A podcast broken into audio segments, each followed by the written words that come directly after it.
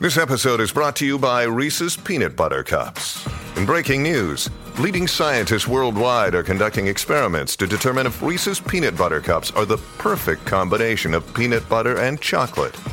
However, it appears the study was inconclusive, as the scientists couldn't help but eat all the Reese's. Because when you want something sweet, you can't do better than Reese's. Find Reese's now at a store near you. When you need mealtime inspiration, it's worth shopping Kroger, where you'll find over 30,000 mouthwatering choices that excite your inner foodie. And no matter what tasty choice you make, you'll enjoy our everyday low prices, plus extra ways to save, like digital coupons worth over $600 each week. You can also save up to $1 off per gallon at the pump with fuel points. More savings and more inspiring flavors make shopping Kroger worth it every time. Kroger, fresh for everyone. Fuel restrictions apply. Welcome to this bonus episode of the Olive Podcast. Each week, we ask our favourite chefs, cookie writers, and characters from the food scene to reveal their top three cooking cheats, hacks, and shortcuts to help make your time in the kitchen truly effortless. Back with Gurd Loyal, and in this week's main episode, we talked about 10 great books to buy for Christmas gifts. In this bonus, we thought we'd recommend three more, not new ones this time, but absolute classics to discover.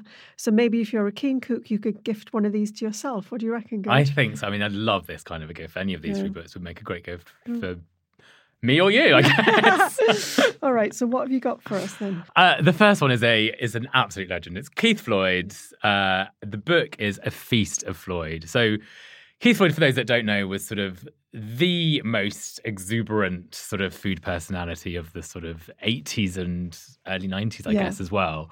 He was sort of the sort of Rick Stein and Hairy Biker's adventurer before they even kind Yeah. of existed and would kind of go around places like France in particular, he was very known for, but you know, he went around places like Africa, Spain. I think he even went to India once. There's all sorts of stuff. But did, yeah. basically, he is this sort of legendary institution of a of a food writer. And this is a collection of 400 of his all-time favorite recipes. Mm. What's great about this book is there's this quite comical picture of him on the cover with sort of a spoon in his mouth, and he's got his signature dicky bow tie. Dicky bow tie, yeah. Um, he's got his also his signature glass of wine, and it's sort of scribbled with his signature on the front. And actually, the book has these scribblings throughout. And every now and then, he draws a little glass of wine, which is kind of quite funny. But I love the recipes in this book. So Yeah. there's all sorts. It really takes you around the world. So there's things like a hare soup with lentils and Madeira. Mm. Um, there's a red pepper mousse, which is wonderfully 70s. Um, things like a stuffed pears that are sort of stuffed with goat's cheese.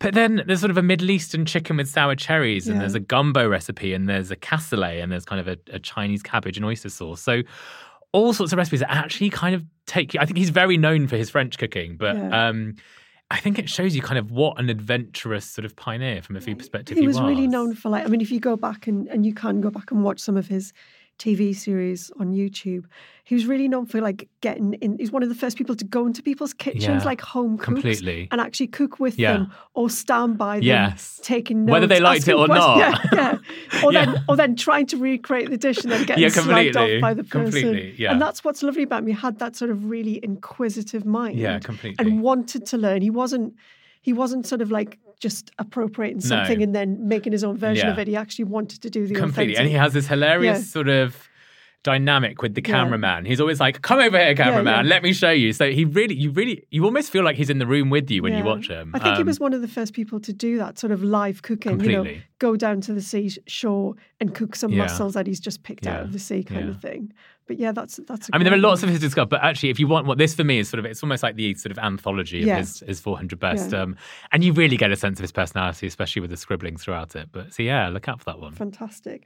And then second, we've got um, another legend, Madhur Jaffrey. Yes.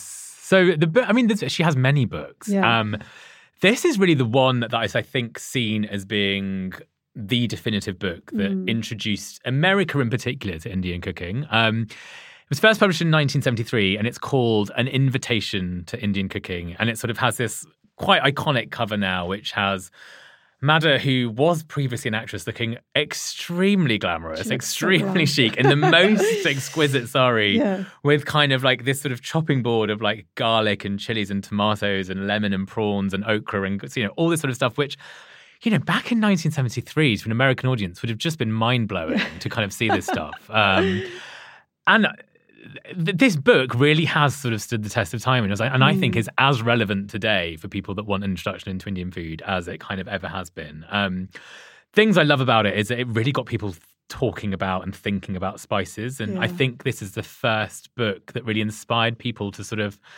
I suppose, this idea of having a spice cupboard. Um, the other thing I love about it is that she's just totally unapologetic about the number of ingredients in a Yeah. recipe. She's like, yes, this has 15 or 20 ingredients in it, but it's going to taste incredible.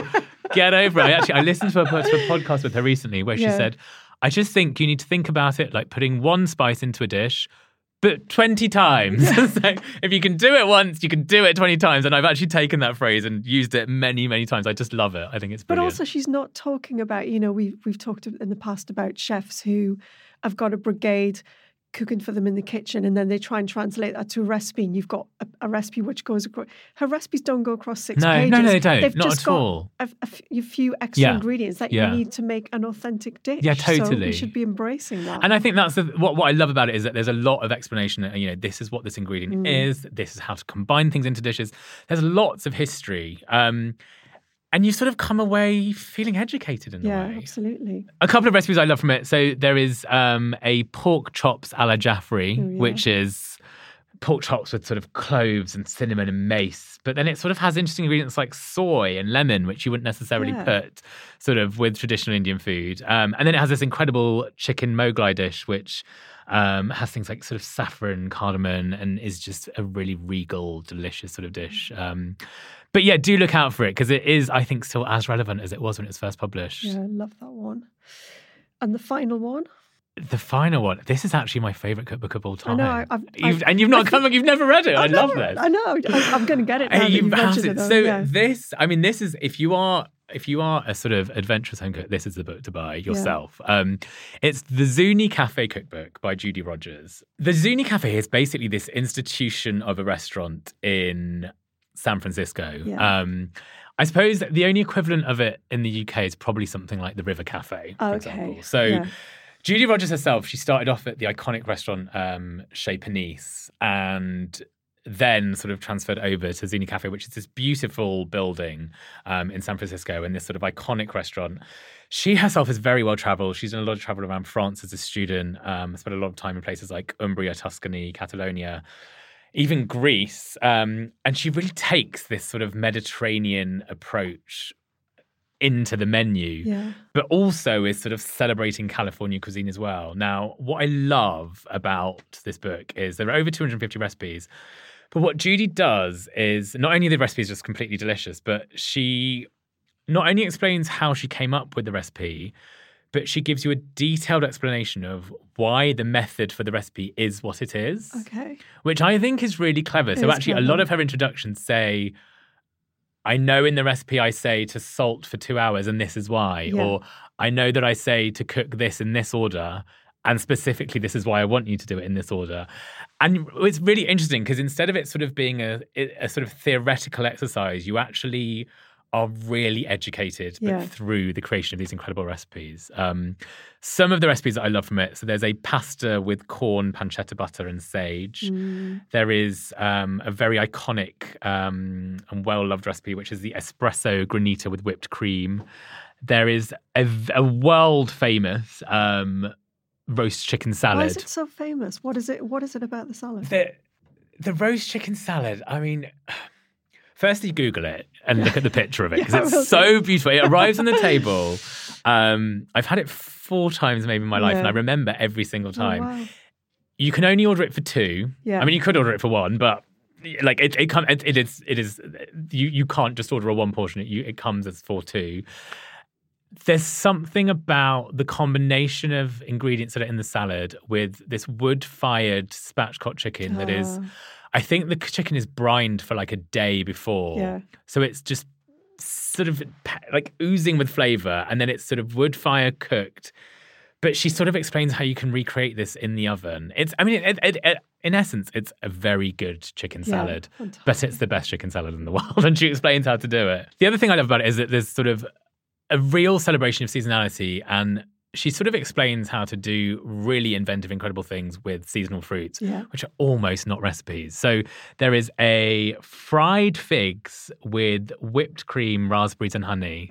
Super good. simple. Yeah. I mean, just the idea of frying figs Yeah. just to bring out their kind of jammy, delicious stickiness. Um, but yeah, this is, I mean, as I said, this is a book for sort of an adventurous home cook who wants some classic, brilliant recipes, but with a real education. It's a real upskilling, this book. And you sort of, st- once you start cooking from it, you can't stop Yeah. because the recipes are that good. Okay. Well, I'm sold. I'm going to go buy. I'm going to buy that for me. Thank you. Good. Those Thank were you. three brilliant No extra recommendations. Thank you. Thanks. Thanks for listening to the Olive Magazine podcast. For more recipes and inspiration, head to olivemagazine.com. And as Christmas approaches, do check out our new online olive shop, where we have thousands of gourmet ingredients, drinks, and gifts from some of the UK's finest small businesses, as well as a new range of beautiful curated hampers. You can buy as many products as you like in one easy and secure checkout experience. We'll let the merchants know where to send their products, and you'll receive the order directly from them. Just visit shop.olivemagazine.com, and if you spend a minimum of £25 and enter the code OLIVEHAMPERS at checkout, we'll give you an extra 10% off.